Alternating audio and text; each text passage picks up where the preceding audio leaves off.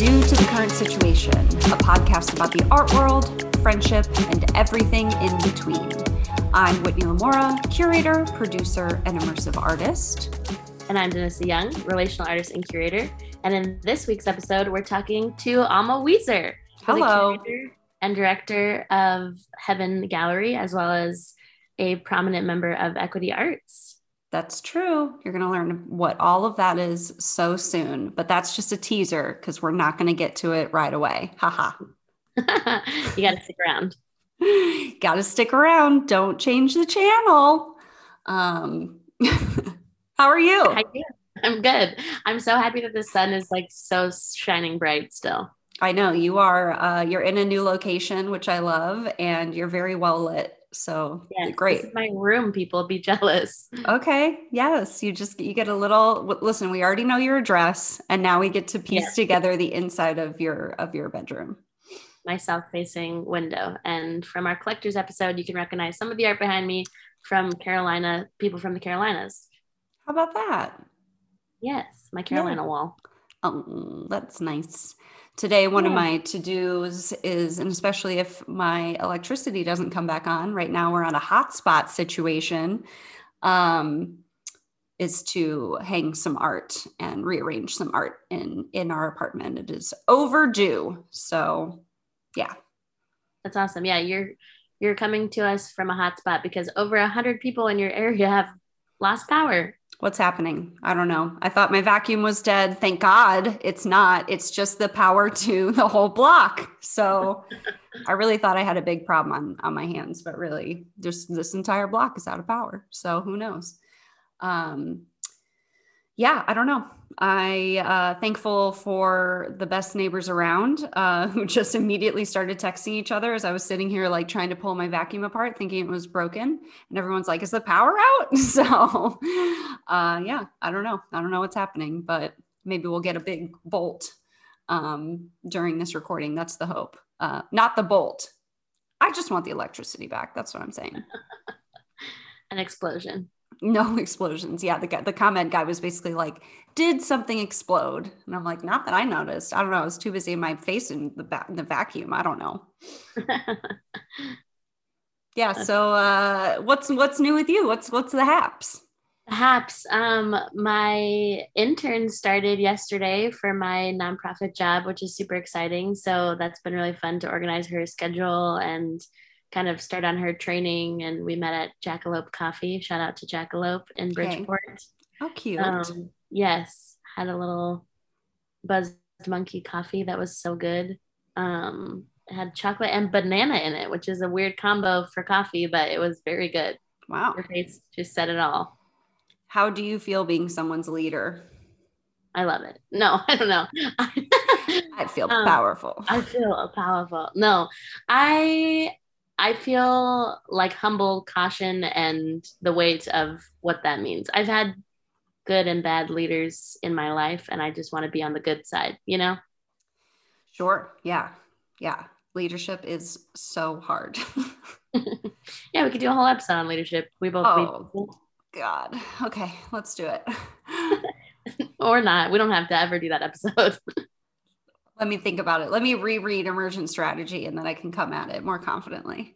well, that's um, exciting. Yeah, she's great. She's super great. And she's a collage and mixed media artist that wants to learn about relational art. She, like yesterday, she was like, um, you identify as a relational artist. That's what I want to become. And I'm like, oh, cool. Great. Let's do it. Let's make it happen. So that's gonna that's exciting.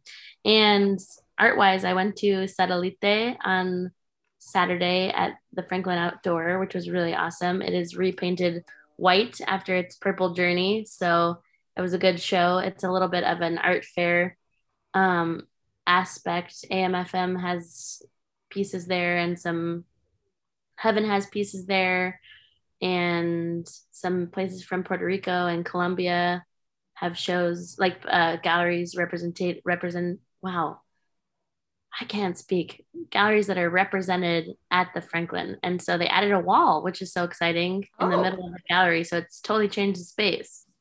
Incredible, which sounds yeah. like old hat to uh, to the Franklin, as as Edra was uh, explaining how many different versions there have been. So that's awesome. I hope to catch it before it closes. Yeah, it looked really great. The mosquitoes were quite present. Oh man, those mosquitoes. I mean, do you think, and we'll talk today, you know, you'll you'll hear our conversation uh, with Alma here after we get through our catch up business. But I mean, do you think this like mini art fair, like uh, uh, you know, organization and kind of like inspiration is is a new trend? Do you think it's going to be like I'm excited about the, the idea? Are we spotting the trends? I think it is time to call us trend spotters. Yeah. Um, I do think it's catching on. I think I think for some people, the way that they're looking at it is like what what is an art fair? And like it's just using another word and kind of it's not like dogging on it or like downplaying it, but I think it's like making it more accessible to people. And so what is it what will it mean or become if it's not this pay to play thing anymore?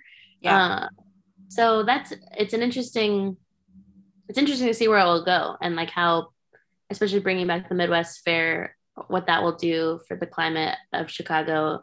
Um yeah I, i'm glad that you're excited about it. I don't know i need to develop more feelings towards it i think. I need to think yeah. a little more critically. I think it's like a i'm kind of just in the just seeing it happen and i'm like oh this is happening. I mean, I think what I like the most about it is, you know, it as as gallery owners and gallery operators, we can be so just in our own thing because we literally have to run our own thing. So the opportunity to get to represent what you do every day in this miniature way and put forth like kind of your community and your family of artists, whatever that means to you, um, in conjunction with other organizations I think that's a really exciting opportunity. Um, and I do like the the direct response to to yeah these larger institutions that are a mix between galleries coming to share their artists and individuals coming to share their work. Um, but I mean, I you know, speaking of Midwest Fair, we're just it's time to pitch. We are pitching. Come, you need to come see us perform. we are we are we have spent too much money on jumpsuits and we need you to come see them. But midwest fair i mean i was just astonished when i opened up the map of galleries that are coming in. Like we're going to meet so many people and also we're all going to kind of be stuck in our mini galleries you know what i mean? So um, it seems like they're doing an, a really excellent job putting a lot of uh, social activities together. So um, I'm excited to to go to those with you, uh, whatever makes sense, and start to meet people and make more connections. You know, I I definitely have started to feel like in the last six months, like I've just been so heads down in my space. And even though we go out and like we bop around galleries and stuff now, officially TM, um, it can really feel like you just don't totally know anyone because you can't spend enough time with them to know them you know, and know the organizations as an organization leader as well. So it's exciting to me. It's super cool. Yeah, it's super cool. I, am so excited for Midwest Fair. I think it's going to be really great. Um, and there's plenty to see, which is going to be awesome. And so to be a part of it as its inaugural comeback is just like a really big. I think it's it's a big deal. Like it feels mon- like a monu like a monumental thing.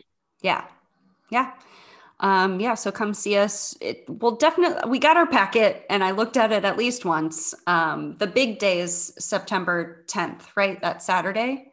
Mm-hmm. Um, that's, that's like 12 to nine. We know we'll be there and performing. So, um, I think also Sunday morning, we'll double check. We'll have the Mark info.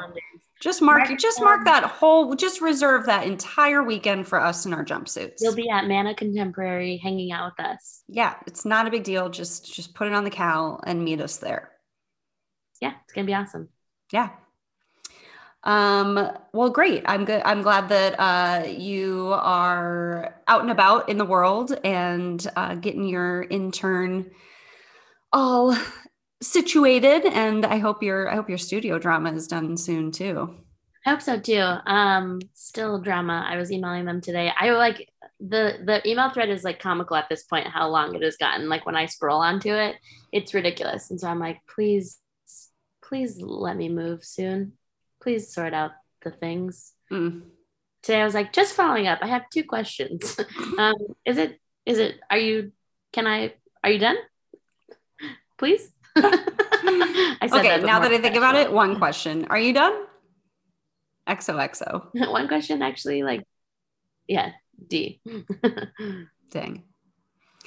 Well, I have been very uh speaking of being insulated inside of the Martin this this past week and going into uh this week that we're in right now have been banana really really chaotic 2 weeks. Um sometimes you just look at the calendar and you're like, "Oh, I didn't realize this was all happening on this one week.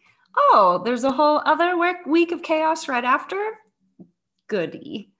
Um, so we saw so many events. I'm grateful. And thank you.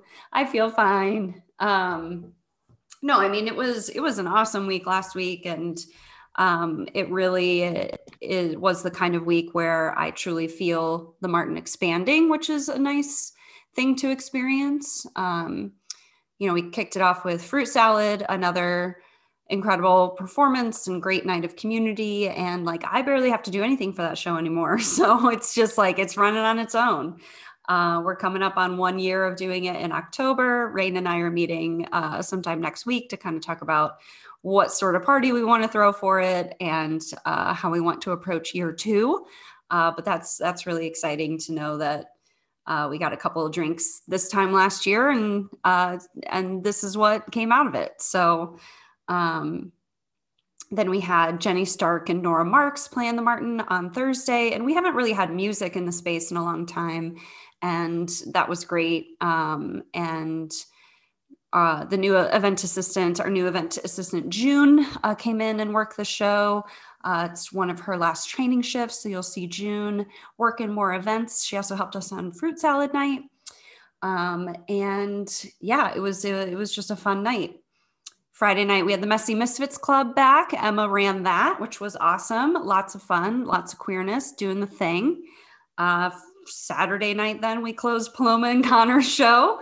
Uh, Emma also took the reins on that. And then Sunday, we closed with the marketplace. And then I uninstalled Paloma and Connor's show that afternoon. They picked up the artwork, and it was like, it was all the exhibitions were just gone. It's just, you're there in the morning and then by the time you close up it's just an empty shell once again so it's just so it funny crazy how that space changes and how big it looks when it's empty like and how much it kind of shifts when things different things are in it yeah yeah and you and i are installing uh, jennifer warren show tomorrow uh, she dropped off her artwork this morning and there's there's a lot of it for one which is awesome. And uh, yeah a lot of very large paintings. So it's gonna it's gonna feel like a whole new space. And her birthday is on thursday. We have a private dinner for her uh, so it'll be long gone by the time this drops but uh, or i guess a week later i don't know. Uh, and then her opening on saturday night and the show's in the space for the next month. Um, so excited to get her solo exhibition up, excited to celebrate her birthday in this very specific way um, and really show everyone the talent and all the hard work that, that Jennifer has been putting into this. Um, really, it's been like a year's worth of work leading up to the show. So please come out or check her out online. She's going to have paintings, original paintings that were turned into NFTs. She's going to have prints. Um, it's a whole thing, it's a whole vibe. So you must oh. look at the work. Is this the first time the Martin has had NFTs? Well, it's not. So it's the original paintings that she then had like scanned and turned into NFTs.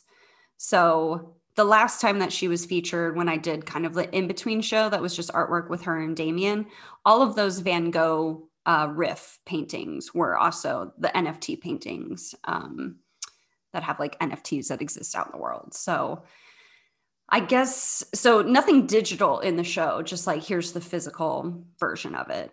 Um, but the only other time that the Martin has had an, NFT in the space was for the Tigray Art Collective show. They had um, at least the first night. I think it kind of didn't totally work out the next couple nights, but they had a screen in there that was playing some like NFT artwork. uh, for the night that Emma worked the show. So I didn't get to see that, but I think that's the only time that that sort of artwork has been in there. So I don't know, but either way, you get to kind of own a multi-layered uh, artistic situation if you if you purchase one of these works from Jennifer. That's dope. Yeah. Oh yeah, and we sold a big piece of art this week, which was so exciting. So we opened. Uh, I curated in Beth Swanson two of her works in the split rail dining room, and one of them sold from uh, for a restaurant regular, Julie. Love you, Julie. And um, she has collected before. She purchased an, uh, a piece, piece of artwork for my very first show, reopening in the split rail Martin space. Um, and she and her husband have bought a few pieces of work, but this is definitely like the biggest and most exciting and the first of the split rail dining room pieces to sell. So, and I wasn't even there for it. And so that also feels cool too, you know, when you're like, oh yeah, I don't have to like physically be here, like grinding to still have things happen. So it was really exciting and congrats Beth. And hopefully we sell the other one, but to sell one is like really, really thrilling. So chasing that feeling, you know? That's so cool. Yeah, it was great. It was great. But that's what's going on. So I loved uh, spending a little bit of time with you on Saturday, uh, breaking out of the Martin and going to visit Heaven Gallery. Yeah, it was beautiful. It was a weird, gloomy day that was trying to be sunny. It really was. It, it was like it was having a little bit of a, a weather tantrum that day. yeah. So yeah, talk.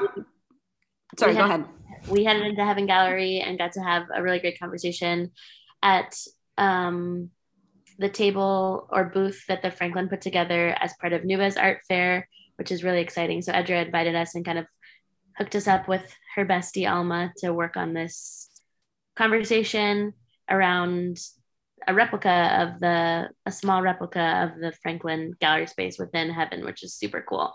Yeah, it was great, multi-layered um, really, we don't need to tell too much about it because we do a great job, and Alma does a, an even better job of uh, sharing the history of heaven, sharing about the art fair. So maybe we just jump right into our interview.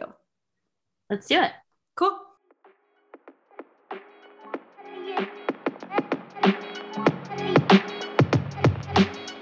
Okay, so we're Due to the current situation, we're sitting here in Heaven Gallery with Alma Wieser. It's true. Hey. Hello. um, so excited to have you. Uh, would you like to introduce yourself a little bit and who you are? Sure. Uh, so my name is Alma Wieser. I'm the director of Heaven Gallery here in Wicker Park.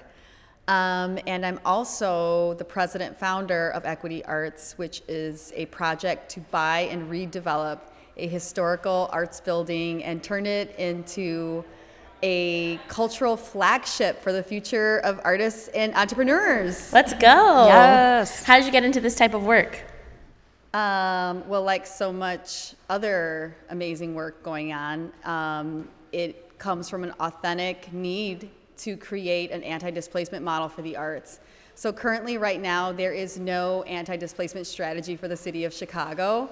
Um, there is nothing to save arts organizations from displacement and gentrifying neighborhoods. So I made it my mission to save Heaven Gallery because, um, as you know, um, the world is burning.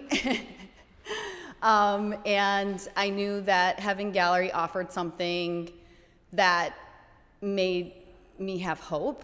And so the idea of it disappearing just felt um, so sad.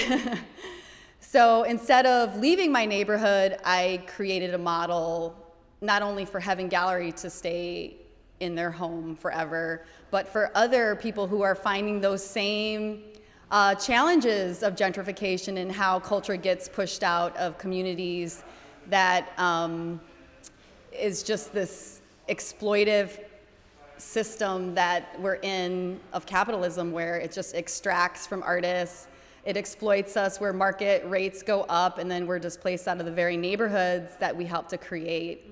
Wow. And heaven gallery has been around for celebrating 22 years this year right? Yeah you know so we have a kind of interesting story uh, we've been in this building for 22 years but actually heaven gallery started in 1997 in the flatiron um, so my former husband started it in that building, and um, like I said, 97. You know, 97 was a really kind of magical year in Wicker Park, the late 90s, because it was like everyone talks about like how dangerous it was in this neighborhood and like how it was like kind of scary. Um, but then the artists came because of these giant lofts that were here and had all of these really great DIY spaces. Um, and another person who's part of that is Eric Williams of the Silver Room, also started uh, the Silver Room on Milwaukee Avenue in Wicker Park in 1997. So it was like this really weird year where kind of magical things were happening.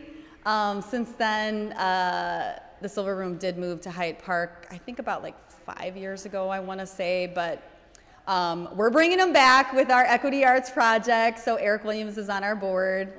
Um, yeah, we miss that good house music that we used to have at the block party. I remember being at work here and not being able to wait to get off of work because I could hear like the house music coming down from down the street of like, I gotta go, I gotta go. But it was like the most intimate, magical um, block party that I've ever experienced.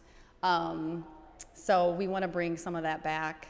I really feel like um, Heaven Gallery, this building, is like we are the last of our kind here. Everyone is gone. Um, and so there's really this like fork in the road of like, okay, well, how do we envision the future? Are we going to continue to keep having to move neighborhoods? And that thing about moving neighborhoods, it becomes problematic because wherever we go, um, it does become weaponized. Then, you know, the affordability of that community is vulnerable because of us. Even though we, we don't have wealth, we're just kind of used in this very exploitive way by the market of where um, where we're placed, the value goes up. Other people benefit from us. And so that's what we're trying to do with Equity Arts is really kind of flip that where the arts owns itself and then its labor it benefits from. right. Yeah. Well, it's very clear walking up and down the street. I mean, I've been in the city for 13 years now. You've you and the Heaven Gallery have been here even longer, it really feels like Wicker Park is once again going through a big change. You see more empty storefronts than ever. So there was this big change from this kind of DIY punk art driven scene, as you described. Then we moved into we got the Tom store, we got the Foxtrot, we got all of that. And now you're seeing more empty storefronts than ever, especially from COVID do you think there's an opportunity for us to kind of turn around and take over those storefronts in an arts driven space? Or do you think it's just driven up so so high that the only thing that can afford to come in is the, the boutiques and the big restaurant names?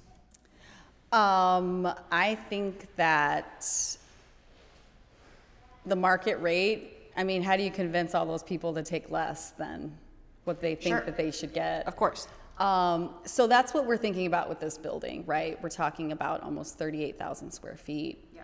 of affordable space for the arts. Yeah. Um, yeah, it's huge. I mean, we're in a multi-room space. You've got vintage shops happening in the front, gallery space in the front. We're in a secondary room. There's a room behind us. There's and potentially more to the space yeah. that you own now, of course, throughout the building.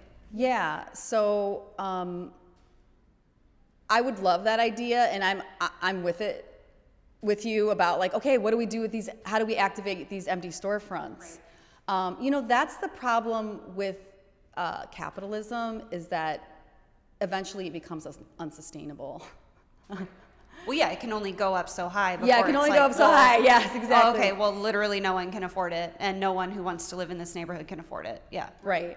So our idea with Equity Arts in this building is really thinking about how do you liberate a property from market speculation permanently. And so a lot of what I've been doing is studying models all around the world and seeing how they've done it and trying to create a model for Chicago. Um, and what I've learned is there's something called perpetual purpose trust and so this perpetual purpose trust is a, um, it's not an, it's, it's a for-profit that will hold the building for us. And um, we launched something that's called, I know this is all weird stuff, but. No, this is incredible. This is what we want. okay. So um, through, through my research, I found a tool, another tool. So it's a federal securities offering. So in the state of Illinois, um, as a nonprofit, you can raise up to $10 million through private conversations with community investors, um, as long as they're Illinois residents. So um, we have launched a federal securities offering, um, and we're going to have a launch party at Heaven Gallery in November. I think it's November 4th. Um, but so it's going to be me presenting to community stakeholders um, this investment opportunity. So, what's really unique about this is that um, it is a direct public offering, so it is like investing in the stock market, but it's something that you're a stakeholder in and that you would actually benefit from. So, it's like when you're investing in the stock market, it's like you're just investing in this like toxic system.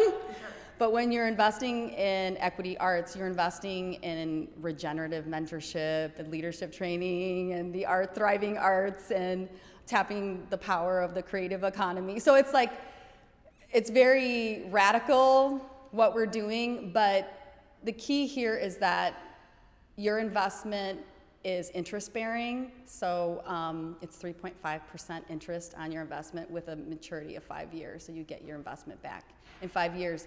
And so this is really a great example of how we can show people how artists are not starving, how artists, everywhere we go, turns to gold. Like really repositioning ourselves in the market and saying, you know what, actually, we're the safest investment out there. wow, that's huge. So. Do you do you foresee having to having to approach your business in any different way with a set of investors? Like, is there anything that you're going to be promising investors, or what is the level of involvement they have other than other than simply investing their funds in in believing in in the future of this? Um, that's a great question because when you are creating a federal securities offering, you do have a choice of offering your investors equity or debt and so we we took debt because, so this is called a promissory note. I know I'm giving you. A it's like no, it's great. We're learning. It's really cool. We're, We're learning. learning. Our awesome. audience is learning. Yes, yes. Um, so it's a it's a promissory note, and what it basically is, we're taking a loan from our community stakeholders, um, and there, there is no involvement other than we are going to be launching these community assemblies where we're going to be getting information and feedback for future programming. Um, but as far as like the way that our structure is, that all comes from Equity Arts Board. And I'll tell you, our board is kind of spectacular. Um, so Equity Arts is really thinking about shifting power by making BIPOC leaders the decision makers. So all of our leaders, all of our cultural leaders and board members are people that are affected by these issues. And so they really know what the solution is, right? That thing about how those most close to a problem have the key to the solution. That's us, right? we're the ones being displaced. We're the ones who need affordable space. We're the ones um, who have this vision of entrepreneurship as a um, community wealth building component that we can offer to artists and entrepreneurs um, as a means of equity, right? Um, so a lot through some of the focus groups that we've had with artists citywide, they, we uncovered a common theme, and that theme was access to professional development. So thinking about how some arts institutions specifically don't have like give artists the business know-how on how to be an entrepreneur, how to put themselves out there, how to do their taxes, how to do their like all of these things that, you know, it's like the other side of the brain, I guess. so we really envision equity as professional development and leadership training that does not incur debt.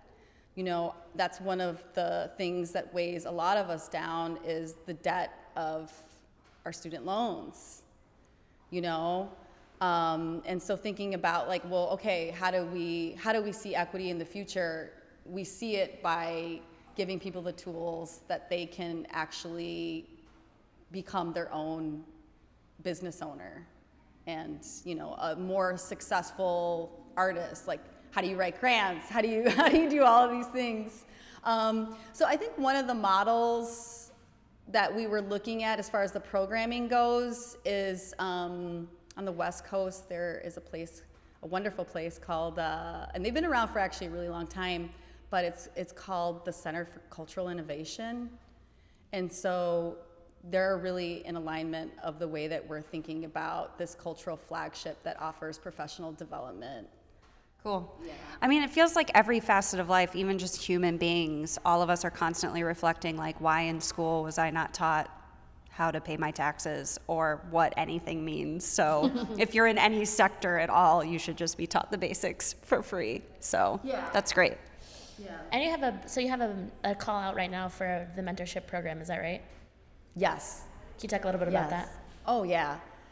Um, so we used to do an internship program here.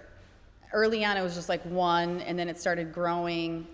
Um, but what ended up happening is is people who these interns that were spending time with me, we started to see that they started to take similar demeanors as me. Demeanors and like, I don't know, what would you say, energy? Like their energy changed, you know? And so we're like, wait a minute, I think we're onto something. Um, so then we uh, rebranded the internship as a mentorship. Um, kind of the same work that I was developing with Equity Arts and our vision of uh, creating the next generation of um, leaders and social entrepreneurs, we were kind of seeing how heaven was creating this really dynamic experience for um, young people to take what they learned here and adapt it to other cities or other neighborhoods. And so, right now, we have two really great examples of that. One of our former um, interns uh, who became a manager of Heaven. We always hire, I'll tell you that part. That's another cool thing about Heaven Galleries. We always hire from the people who mentor or that we mentor. So we get to know how of a well fit they are, and then we hire from there. Um, so one specific person they were fantastic. They became the manager and then they moved to Berlin and started their own gallery there. Whoa. And so they sent me this wonderful letter and said, you know, if it wasn't for the time that I had with you, like this wouldn't have happened. And I just want to tell you how much I appreciate that. But uh, it's it's that piece that you say, okay, wait a minute. this isn't just this isn't an internship. This is a mentorship and this is an opportunity for us to create a whole generation of what I like to call mini dragons. That's cute. Love we love that. Yes. We love that so much. Um, and now we're sitting in Nubes Art Fair, which is the first art fair that you've hosted, right? Uh, it's actually the third iteration. Is it the third? Wow. Under the same no, title? Okay. No. So, um, the first one was uh, really rooted in gentrification, and it was called Everything Must Go. Everyone's always having fun here. it's great. Um, it's called. It was called Everything Must Go, and it was this idea of uh, like gentrification and how it erases culture and how we have like these sales of of art where everything has to come out because they have to leave. Mm-hmm. And so it was like this explosive art fair that also featured a bunch of DIY art spaces all around the city. Um, that was the first iteration. And then the second iteration was called Alternative Space, and it was based off of um, Lynne Warren, the former curator at the MCA, who also lives in this neighborhood and never comes here. um, we're, are you, we're are calling, you listening? Are you listening? We're calling you out. Hello. I always think that's so weird, but how? Okay, um, but it was called Alternative Space, based off of a book that Lynne Warren wrote called uh, the same name. Mm-hmm. So it was this also this idea of uh, Chicago's history of DIY space and like its power, right? The power of the Chicago arts community and like how no matter what we're looking at space and we're like, oh, that's a gallery, you know, like okay, you know. Um, so that was the second version. And now the third version is um, we were really thinking about nubes in this idea of dreaming. So nubes is the Spanish word for clouds, and thinking about um, in this pivotal moment where we're trying to buy this building and trying to re-envision what equity in the arts looks like, really thinking about how can we highlight, highlight um, BIPOC led arts organizations from all around the city. So we really wanted to give a snapshot of what that looked like. Um, I will tell you, we had a really big struggle for the far north side. There is like not many um, BIPOC, arts led organizations like far north. So, um, in that regard, we don't feel like it captured an entire snapshot of the cultural landscape fully. But um, or it did because if there's Oh, yeah. nothing to pull from, you know, but that that also like seems like an opportunity Yeah. for Chicago, but also if you're like, well, here is literally where it is, what's happening up here and how can we expand up there? So Yeah. but yeah. Yes. Um, so part of this one, we wanted to develop programming that went along with it. So we did two different talks. Um, the first one, I think you were at one of them, Dennissa, Yeah, I was right? at the second one. Okay. The first one was about arts and sustainability, which I can talk to you about forever. and I'm really obviously interested in that realm. Um, so when we say art and sustainability, we're talking about how Heaven Gallery has this innovative retail model where we have this thing that I'm good at of buying vintage clothes and jewelry and turning that into revenue that then becomes arts programming.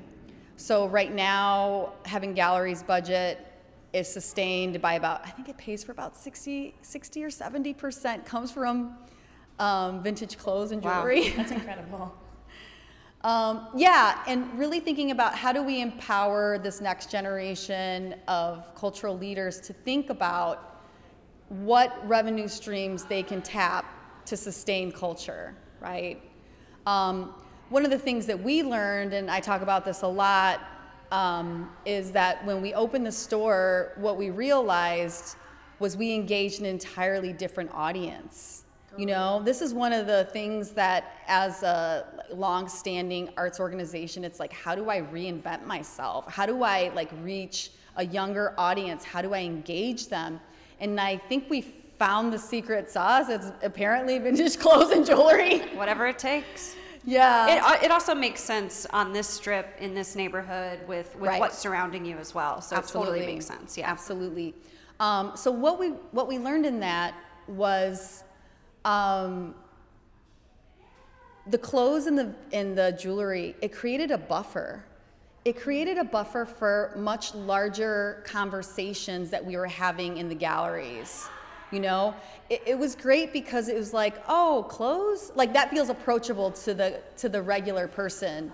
Whereas if I we were just a gallery, you know, that kind of like white cube feels a little intimidating and and people are afraid of things that they don't know, but since we had something that they were familiar with as a buffer, it was like there was an easier gateway into these contemporary art conceptual conversations about all of those things, you know? And it makes space for people to know that they're like valued in that space too, that they can contribute as just like a regular person into an art space also. Yes. Yes. Um, on that note, just out of curiosity, you know, we, we talk a lot about how different galleries are displayed, how different galleries share the information that they have here, you know, and we're, it is an art fair, so it's set up by gallery to gallery of the collections. Um, there are no tags. You, you go by work lists. So just curious why you do work lists versus versus labeling things on the wall and kind of sharing with the community, especially if you're capturing people from the street with the vintage clothes. Um, just curious your choice around doing a works list versus putting the information on the wall. Um, putting the information on the wall feels like a cafe. okay. It's kind of um, in contemporary in the contemporary art world. Um, in all the galleries that I've been in, and the way that when I came here, that's the way it was. Um, it was always on a list. I know some people, some artists don't want their prices out there like that, you know? Um, so that being the reasoning, we, we just, that's the way it always was. I think it looks better too, you know, like we're kind of in that minimal, even though this is so maximal. yeah, there's a lot of there's a lot of work, There's a in, lot of here, work in here. but Yeah. and I can understand like with the volume of work and the way that it's outlined, you know, having Like having having style. some yeah, it's very salon style. Like having something on every single work could be overwhelming. Um, it's just a conversation that Dennissa and I have all the time, um, especially around closing the gap between understanding how much a piece of art can be worth. So I understand that some people are like, well, my, my work is priced pretty high, and so I don't want to like scare people away, but also just kind of closing that gap of conversation between can I afford to be a collector or not? well, you know, we do have a sign that says prices at the front desk. For sure. And I think that that's kind of nice because then you're engaging that person in the artwork that they're interested in.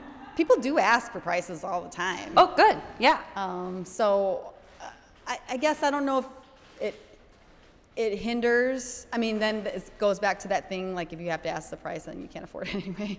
And you're just like, oh, sorry. We talk about that a lot too, where we're like, oh, this is out of my range, and then you just like slowly slink, Yeah, like yeah, slink yeah. away, and you're like, okay, I'm gonna be over here now. Yeah. But That's okay though. Yeah, totally.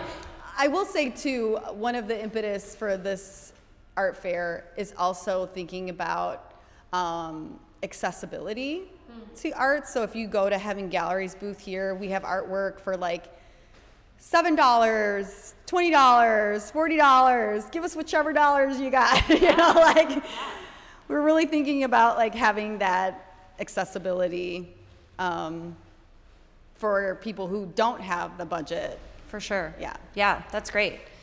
So it feels like, and I, I believe in in your research and our mm-hmm. research about the art fair, that this is kind of a direct a direct response to some of the much larger pay to play art fairs that exist in our city. Yes, absolutely, and I'm glad that you brought that up. Yeah. So is I, I assume that that was not this structure. No, not at all. Yeah, and so it kind of feels with with both this art fair as well as the Midwest Art Fair that's coming up. That was that is also designed in direct response. It was free to to apply. It's going to be free to participate. Just you know whatever costs that you need to bring into it. Do you think that's kind of a direction that that we're going in? Do you think we'll see more kind of DIY or response response based art fairs like this in the future? Yeah, absolutely. Um, so for us, it was like, yeah, free art booth. Um, but on top of that, when I've done art fairs, it's just exhausting to sit at your booth. Like that labor piece of like waiting for that one person or who's maybe gonna try to look at something Yeah. and not slink away when you show them the like like the price list. Yeah. We wanted to stay away from that. We wanted people to have the freedom to be part of an art fair and not have the um, the bad part about it, right? The paying for your booth and also manning your booth. Um, so we just wanted them to install it, and then we were also thinking about summer is always like a slumpful time for the art for art galleries and openings and you know our sales go down in the summer i'm sure a lot of people know this about retail um, people are too busy having fun but um, so this was a way for us to kind of um, like reinvigorate you know summer sales we've actually sold a good amount of work Awesome. yeah. Yeah. Um, we've sold a lot of the affordable stuff, but we've even sold some of the more pricier stuff, which is awesome to be giving checks to artists and art spaces um, during a summer, like during the summer slump, right? Yeah, so out of curiosity, um, with whatever details you're, you feel comfortable sharing, Yeah. how does the profit share work in something Sure. like this? Does some of it go back to the gallery and some of it go to the artist? Yeah. So um, 60%, Heaven Galleries always paid 60% to the artists. Um, 20% goes to the participating art space, and then 20% goes to Heaven gallery. yeah, yeah. That's awesome. I'm curious. So you, you know, this is this is a theme in, in what you've shared with us today. How reinventing yourself, reinvigorating the process, seeing how you can respond to the slow seasons, to the slow business. Um, you know, you, you're someone who's been in the business for a long time, and as you said earlier, you've seen arts organizations come and go for a variety of reasons. As someone who has stuck with it what is your what how, how do you how do you stay in it? How do you stay in it when you see others fall to the side for a variety of reasons? Um, and how do you stay motivated to be like okay well this is a thing we need to reimagine other than packing it in and being like i've done this for 22 plus years now You know what? Um, I'll tell you right now, it all comes from that when I came here, Heaven Gallery changed my life. It really did. in what ways um, so many ways. Sorry, I get like a little bit emotional. when I No, think we about love- it. no we, We love, love it. cry- we, We cry crying. every day I love crying. start crying Dennissa. um, it changed my life in so many ways. Um, and when I say that, I mean that like I would say that I was into art, but I never really understood how much of a connector, healer um, it was until I came here. And then when I saw the community here and I tapped into it, how that was just like this power source that I had plugged into, and it was like, what the hell just happened? Um, so for me, thinking about it ending um, is a very personal story for me and like why this is so important. I will say that it's not just because of the the vulnerability of Heaven Gallery um, being displaced, but also the light that I saw in this neighborhood being, you know, blown out, right? Um, so one of the big ones for me specifically was uh, the double door. I don't know if either one of you guys ever went there, but it was a magical place. I did. Yeah. I mean, I, I've been here, yeah, 13 years. And so when I first came, I mean, Earwax Cafe was still open. Oh, Like. I've seen Yeah. so much of the transition and the change. And yeah, I went to Double Door and to see that close down and now turn into a Foxtrot or whatever, or the Yeti store. Yeti store, Yeah, that's yeah. right. Is, uh, that's Yeah. tough. Yeah. Yeah. So, um, yeah, so it, it's really from that like grief. I kind of feel like that part in the movie where like your best friend gets killed in front of you. You're like, okay, now this shit's on, you know, like. Yeah. Now you, I know, I know you keep referencing like you didn't want to see heaven like close or be lost. Were you at a breaking point, and then you're like, this is the oh only yeah, way? we had developers all up in here. Okay. They were like looking into our gallery and like placing their bids on us. It was like a very, it was a really exploitive, really gross feeling. Um, when you looked at the memoranda for the buildings to be sold, they talk about vibrant art scene, vibrant galleries. Like they're using us to sell us. What? that is, and you're like, that is me. I made that. I Oh created that. Wow.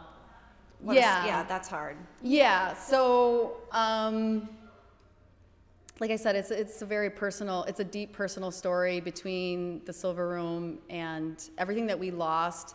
I really feel like there's a opportunity here, specifically uh, post pandemic, um, because the building went on the market. I want to say in the fall of 2019 and you know everyone i had people coming up to me and be like oh sorry i heard that you're being displaced i heard that you guys are going to have to leave.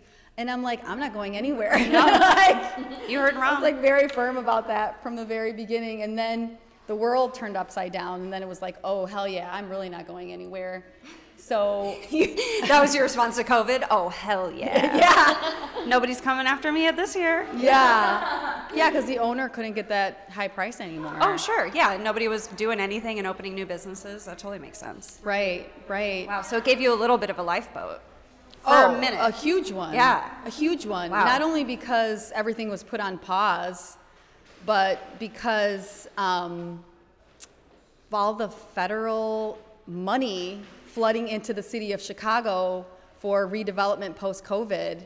and how Equity Arts is actually eligible for that money. Get it? So I remember being in um, like a what is that called? Like a listening, like a learning listening session for some grants that were being um, offered through the city, and I remember this woman saying like, "This is more money that you are going to see in the next two lifetimes," and I'm just like, "Yes, That's get me on that money train." Take that money. take that money. Yeah, I mean, I think that's you know, you talked in going back to your mentorship and, and teaching artists how to how to find these opportunities, how to grow their own um, practices. You know, that's something. There's so much money in the city, always, but especially right now in this COVID relief. You know, and it's it's just an added pressure to artists and organizations and gallerists and galleries to find that money, apply for it, go for it. But it's there if you if you carve out that time. So I think it's really valuable that you're teaching people how to do it and that you're chasing that for yourself. So that's great. Yeah, I think um, going back to this idea of there is no model. So I will, I will add to that um, that cities all around the world have anti-displacement strategies for the arts, but Chicago has nothing. So to be honest with you, it it's almost as if the cultural energy that the city has does not match the way that it is funded and the way that it is supported.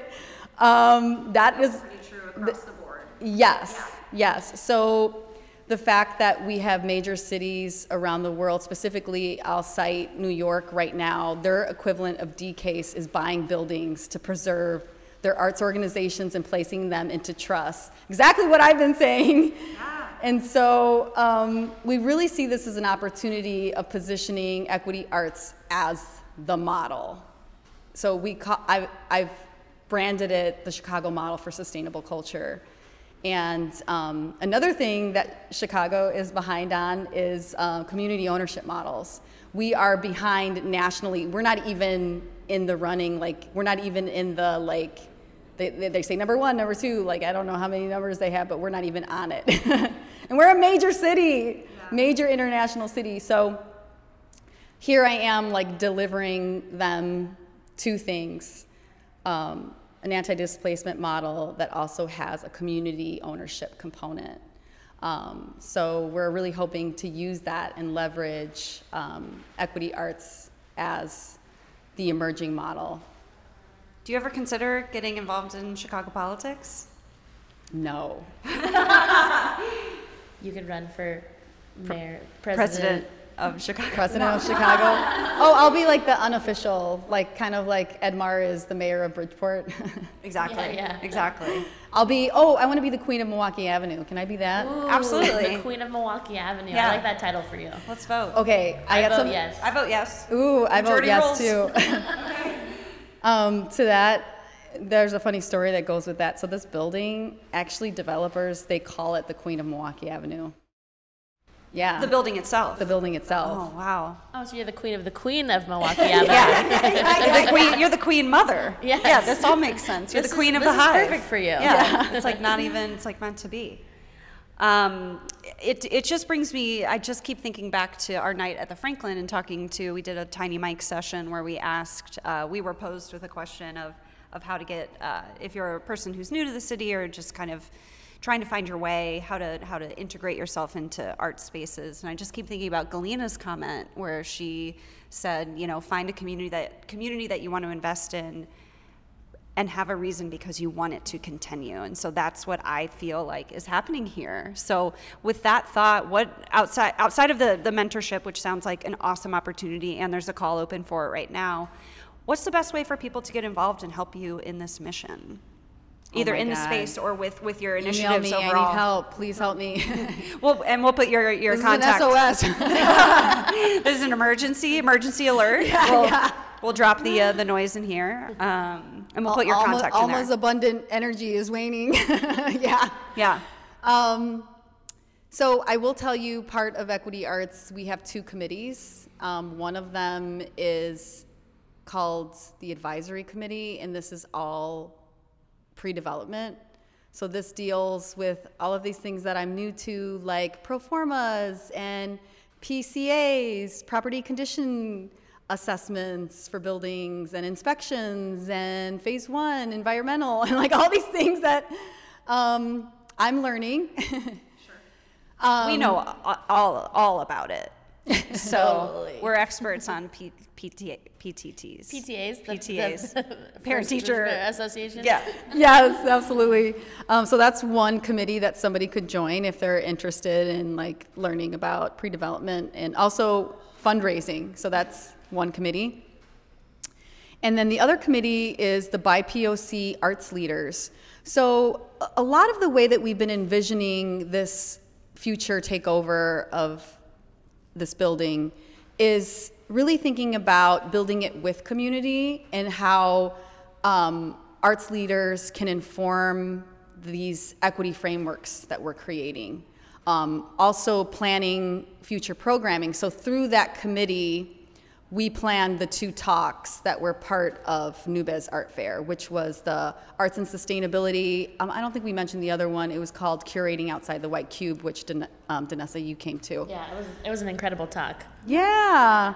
Um, so we're really thinking about like equity frameworks being developed from there and then also programming. So if anyone's interested, if they're a BIPOC arts leader here in Chicago and they're like interested in getting involved and um, and so it's just like a monthly meeting that they come to and we just kind of um, brainstorm about programming that we want to launch in Heaven Gallery in partnership with Equity Arts. So, thinking about in the interim where we don't have a physical Equity Arts place, Heaven Gallery is really um, the incubator for that future programming to say, this is how we're thinking about what we envision for that downstairs, like the type of programming that we're going to be offering. So it's it's really thinking about a couple of things. So uh, multi generational programming as well as holistic. So for instance, here at Heaven, we do artist talks, we do musical performances, we also do meditations. So thinking about like that whole mind, body, spirit you know, being addressed and being cared for, thinking about how do you create um, a community of care that's grounded in principles of solidarity economy. We're also really interested in that, which we had a couple of workshops here that were um, in partnership with Equity Arts. So uh, that's a whole nother thing that we could talk about, um, like time banking and um, how do we uh, create systems within ourselves that are the opposite of of the exploitive and extractive capitalism system that we've been in for so long. So um, there's a lot of really um, wonderful principles of sustainability and caring for one another that are embedded in the solidarity economy that we really feel resonate with this future vision. It's really important. Can you can you share how you define a leader? So if someone's like, "Well, I'm involved or I'm an artist and I don't I don't know if I if I lead enough." Like how how do you define that for people that you're looking to get involved in, in that segment specifically? Um, you know what? They don't necessarily have to be a leader. They can be somebody who wants to be a leader. Um, and you know, when I think about leadership, I just think about someone who has this energy that is kind of infectious. You know, I see myself the same as everyone else, but I think that my energy is kind of like, oh, you can do this. You know, it's, you could be a leader, you could inspire people to want a better world and, and create their own version of that. I think it's also about being a leader is really about um, accountability, like being accountable. That's so important. um, you know, I always frame um, failures as learnings. So we're all learning here. No one's going to feel bad. Um, and anything that that maybe isn't as as successful is just another step of us getting to the point where we're gonna like hit it, you know. Um, but yeah, it could be anyone. I will say that our mentees, our former mentees, are also part of that BIPOC leaders committee. Um, so it, it is a place of where you can be a traditional leader, of where you're running an arts organization, or it could be that you're interested in the types of things that we're doing, or even you're um, like an arts administrator. Sure. you know, so um, it's it's pretty broad the way that we're thinking about it. So nobody has to feel limited. That's wonderful. I think that will that will encourage even more people to to take part and hopefully grow and create even more leaders in, in the community. Yeah, come help Alma. She's a great person. Yeah, yeah it, you heard of the SOS. The. SOS. Yeah. That's you right Hello. there. Sign up. Yes. What else do you got? Um, I just wanted to talk about one thing about Nubes. Uh, I loved your vision about what you talked about equity in the arts, looking and a call to dream radically. Yeah. Um, when you talk about dreaming radically, what does that like look like for you or for the gallery, either as part of Nubes Art Fair or coming up in the next couple years? Yeah, well, it's all about disrupting the system, right? Mm. Um, and there's such a need for that because, I mean, we were we were so deep in this inequity of scarcity and the lies that the market tells us, right? That how do you so many of us have that even ingrained into us. It's kind of like the patriarchy. Like even women have the patriarchy ingrained into them. So it's like, how do you undo the damage? How do you unlearn the toxic systems that we've been in, right? So um, I think that's what I mean by dreaming radically is like going totally to the other side of where we're like, wait a minute, wait a minute. So um, we're displaced from our neighborhoods, but yet we're the economic drivers. you know, and like even now with the city being like, oh yeah, we're gonna like put artists there. It's like, okay, How about like saving space? Well, we already have. yeah, here. yeah. It's already here. It's already here. Yeah. The queen of the queen. She, yeah. She's spoken. Yeah.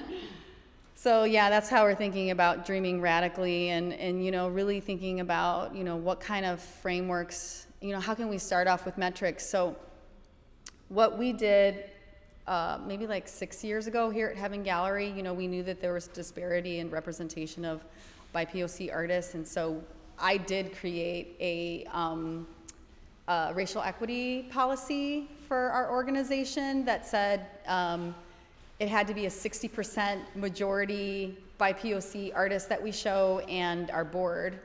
Um, and so from that, I adapted that to equity arts, and now it's in our bylaws that um, racial equity policy. So really thinking about metrics, starting with metrics as opposed to doing something and then measuring it later. We're measuring it even before it begins. That's incredible. It's great. Yeah, I mean, you're you're getting ahead of it and you're being purposeful before somebody turns around and is like, um, and like it's it's just the way that the future should be. Um, the current should be really and then into the future. And I, I, you know I, I just commend you so much in any radical thinking because that's the hardest work to do right? There is no pathway. There is no that's that's what radical thinking and radical dreaming is is literally dreaming up a new path. So yeah this is this is this is the type of work that does need the most help and the most like brain power and effort behind it because there is no playbook. Right right. Um, and when i think about radical reimagination it's it is about what if the arts owned itself yeah it's a really beautiful thought what if like our labor didn't get benefited from a property owner that has nothing to do with us, you know, and has no, like we're always we're we're paying their mortgage, right? that they're then selling this building to us for like millions of dollars. so it's like, wait a minute, something's not right here. But we're really thinking about it as, um, like I said earlier, liberation, like liberating something and also insulating it from the market um, because the market is so uh, volatile and thinking about like well how do you how do you freeze a building?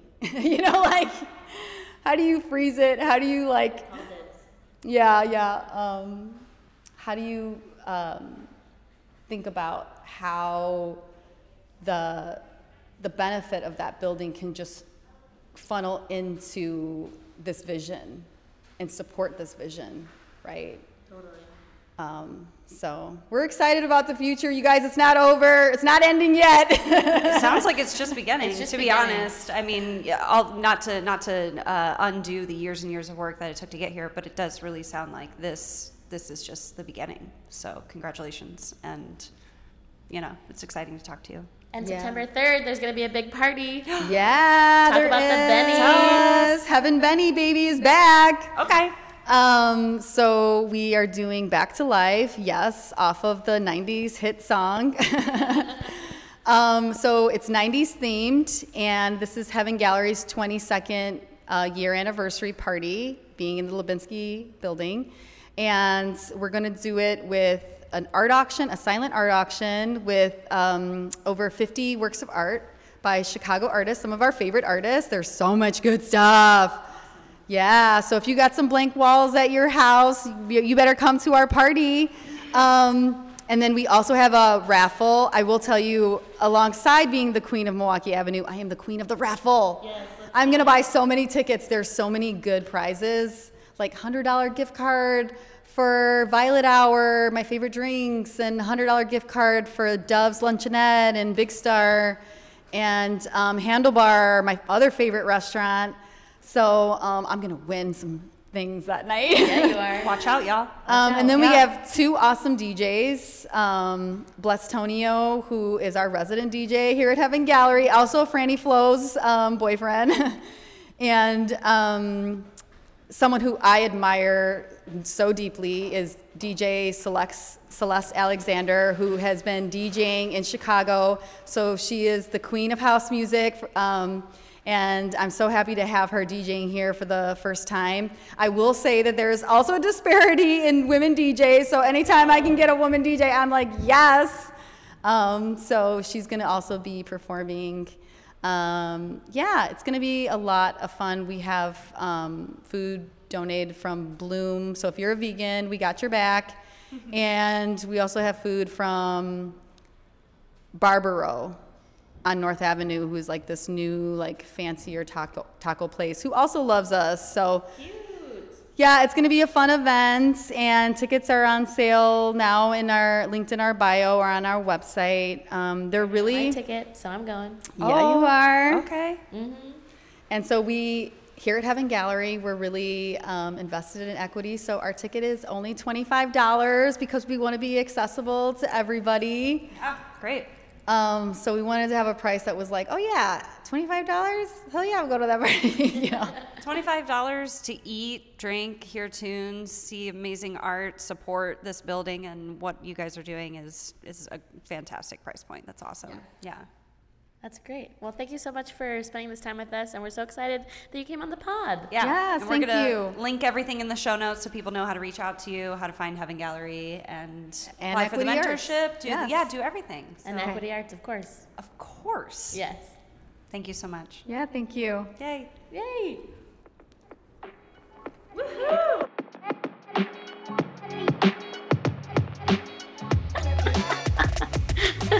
Whitney's doing magical arms. Uh, we're back now uh, from our Heaven Gallery trip. I hope that you enjoyed that conversation with Alma. It was so great, and shout out to uh, MK and Zaire, uh, our from our Martin podcast fam who run the Queens and Queers podcast. They made the interview pro- possible by letting us borrow a couple of more uh, travel friendly mics than what we use here. So thank y'all. Appreciate the borrow. Yes, we love a community share, as we have previously mentioned in our last episode. It's true. Um, well, this is this was great. Should we transition into shout outs? This is the easiest podcast recording ever. Yeah, let's do it. okay, great. Do you want to go first? yeah, I only have one that I wrote down for Me too. this week, but I would love to shout out the series A League of Their Own. Shout it out. Let's go. I shouted out hardcore. I stand by that series. I watched it so like very quickly. Uh, if you haven't seen it, I won't. No spoilers, but it was a roller coaster and lots of emotions, and I loved it. So shout out to them. what what about it what about it like makes you like i don't know what was what was special about it to you like the relationships the writing I just think it captured. Yeah, it captured the era really interestingly. Um, I think the character development is really beautiful. I think the like story about like the black baseball league is really strong, and like these char- these like women characters are really just like strong female characters and like a whole baseball league about them and a whole show about them and yeah it's just it's sad it's happy it's joyful it's mm. real it's raw it's just all of the things just watch all eight episodes it's yeah so do good. it uh, we've we're just two episodes in, so we're a little behind, uh, but it is now officially in the rotation. Uh, after we filmed the or screened, we didn't film. Uh, after we screened, Did you know that Zoe and Whitney filmed League of Their Own? I don't want to brag, but thank you for bringing it up. Um, I'd like to give a shout out to us for making the show. Um, no, we we screened the first episode in Dorothy, and then we had a lot of people reach out and be like, "Are you screening episode two this week?" And I'm like, "Oh shit, I guess we should have." Um, but things like that you just never know if they're going to take off or you're going to be like episode five and everyone's like we don't care. We're not coming in eight weeks in a row you know? So we'll see. But um great. I love that shout out. Thank you. Um i will shout out good omen tattoo. I went and got tattooed. Um, I teased it on the pod, but it happened faster than I was really anticipating. I was in conversation with uh, one of my favorite tattooers, Julia, who is the owner of Good Omen Tattoo over at uh, Belmont and Damen, if you live in the Chicago area. Uh, and we were talking about a different tattoo that didn't really work out. And I was like, oh, by the way, how about a cicada? And she was like, hell yeah, get in here. So we had a great conversation. She's the kindest, fastest tattooer that exists. So I was in and out in 45 minutes, which is like a literal record um and she's just such a joy. I just love connecting yeah, it's not with her. a small piece. It's not like tiny. It's not the smallest but it's not the it's not the biggest either. That's what i mean though. That just feels like i feel like she was, was quick for like what it is. Yeah she's so fast. I love that. And like what more do you want than a fast good tattooer? Like nobody wants to be in that pain. And so the faster you get it done the better it is uh, but yeah, she's awesome. Uh, she's fellow lesbian small business owner and is such a champion of ours. Um, also has an incredible Instagram uh, pers- like following. So uh, anytime she hypes us up, it, it helps us a lot. So shout out to her, shout out to this tattoo, and shout out to just like community and like business owners helping each other. It's so hard out here. So anything you've got that you can help leverage someone else, like it, it just goes so far. So that's my shout out for the week. That's awesome. Well, this has been a great episode. I'm so glad we got to travel all the way to Wicker Park. Uh, all the way. all the way. Yeah. And hang out there with Alma and hang out here with each other. Ditto. All right. Well, we'll see you next week. Tune in. Bye. Bye.